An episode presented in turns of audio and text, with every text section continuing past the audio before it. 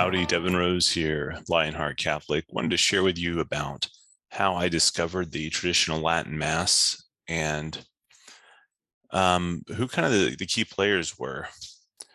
So, my wife and I, we were devout Novus Ordo Catholics. We desired reverence, sacred music, um, beauty, you know, especially at Mass.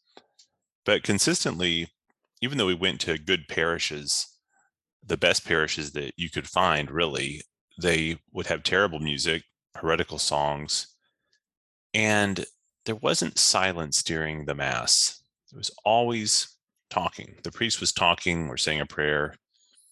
Lectors were talking. Other people were talking. so something was missing. Um, I had been to a Latin Mass twice in the 15 years I'd been Catholic. It was very off putting. I didn't know what was going on. Granted, I didn't prepare for it and try to understand like what's going to happen here. So a lot of that was on me. But I was thrown off by it and said, I have no idea what's going on. Um, the priest who was offering it, I think he was the only priest in the whole diocese who still knew it and offered it. He was probably 85 years old, 90 maybe, could barely understand him. But uh, some friends of ours actually encouraged my wife and I to go to the Latin Mass, and so we did. And what's funny was we thought we were, we were really uptight when we went. We thought everyone was judging us because our children weren't being, you know, perfectly silent. And looking back later, we realized actually no one was judging us. We made that up.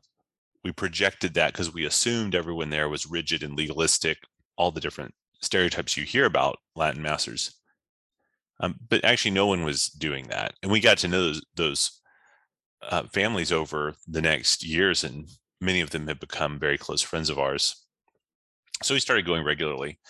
It even benefited too that our son was able to get receive the sacraments in you know the traditional mass and he didn't have to go through all the nonsense that most kids have to go through to receive the sacraments at your typical parish. That was a big benefit. So you know probably six maybe that was six years ago now and um, we go to the latin mass um, as often as we can most of the time. Occasionally we'll go to a novus ordo but it's become more difficult to be honest with you um, all the different you know receiving from a layperson rather than from ordained hands of the priest. The different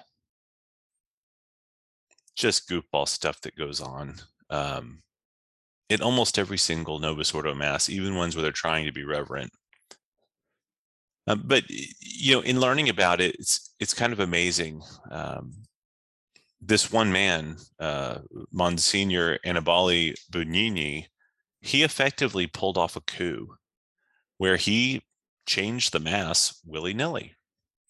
So this was around the time of Vatican II and then afterward. And as I was learning about it, and I'll tell you where I learned a lot about what happened in a second, really great documentary series that you should watch. This reminded me of the Bolshevik Revolution so the October Revolution in Russia, where a relatively small group of committed, organized communists, right? This is Lenin and all your favorite people, orchestrated this overthrow of the provisional government that had itself overthrown, you know, the czar back in uh, earlier that year in February. So in the October Revolution, as it's called, or, or November, depending on the calendar, they um, they took over. You know the the key communication headquarters and had enough military people and the transportation, and it was you know it was a true coup. And similarly, that is what uh, Annibale was able to to do and just like the Bolsheviks that imposed their will on a massive number of greater people in in the country and sparked off, you know, the worldwide communist growth, he orchestrated this coup within the church. He he played people off each other. He was gatekeeping and changing vital information. The Pope thought one thing, and uh, it's kind of like when you know one child, a child's like, "Oh no, no, no, mom said that you know this was okay for me to you know watch this show," and then the dad's like, "Oh, okay." Uh, even though mom didn't say that and he tells oh well dad said it's okay you, he's playing all these people off each other. A true masterpiece that probably should be studied, quite honestly, um, studied in the same way that we study maybe Machiavelli, right? This is this is how to how to orchestrate things. Um, maybe we could use it though, uh, do good things, um, and not orchestrate evil. One other thought came to me too, and that's, and it's not that that everything was great back in the 40s and 50s and 30s. You know, that's not true either. Um, or this never would have happened, or people would not even have accepted any of this, right? God allowed this to happen. And it made me think of actually the Babylonian captivity, the Babylonian exile of the Jews back in the Old Testament time. And in Psalm 136, and you know, Catholic Douay-Rheims or one Psalm 137, if you got a Protestant Bible, this is the where the Jews are remembering, oh, Jerusalem, right? Beautiful Jerusalem, and the, and the songs um, that that we we sang, uh, the joy that we had there, and um, they remember that. Also in, in Jeremiah 29, God says, "I'm going to bring you back." you know, from your captivity, um, from all the places which I've driven you, bring you back from the place which I caused you to be carried away captive. In other words, God allowed this. He allowed the mass to be radically overthrown, if you will. And in part, I conjecture, so that we will long for and desire the reverent, sacred, proper worship of him in the traditional mass, so that we actually will value it because we didn't value it enough. Right? We, I wasn't alive, but you know what I mean. So one great documentary I highly recommend is this new one, relatively new, Mass of the Ages so we watched the, the, the first one was back in 2021, um, the second one, 2022. There's a third one, hasn't come out yet as of the time of this recording.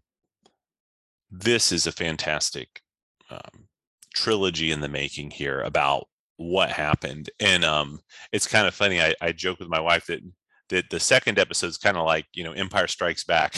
and it's all about how uh, Bugnini orchestrated this coup um, in such a brilliant way, um, but in such a destructive way.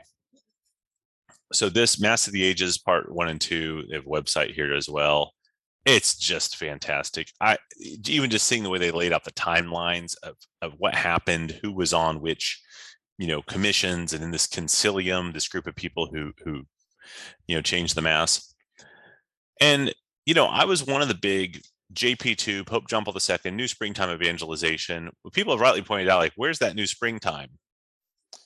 We've had an exodus of Catholics, families shattered, priests, vocations down the drain, uh, and that's totally true. We've um, we've been decimated, and part of this is the is I grant you the broader cultural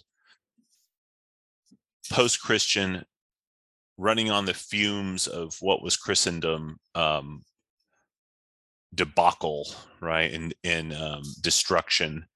This is going on in the world, and really, the church should be that that yeast in the dough, and that um, that way that that we actually get back to uh, a healthy, whole, holy society.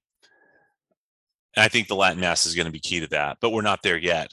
Right, we're still in the, you know, we're still drinking the dregs here uh, in many ways. Oh, and by the way, the Mass of the Ages Part Three is going to be called Guardians of Tradition. uh, um, but which which is a play on words of uh, of Traditionio Custodes. I might have misspelled it.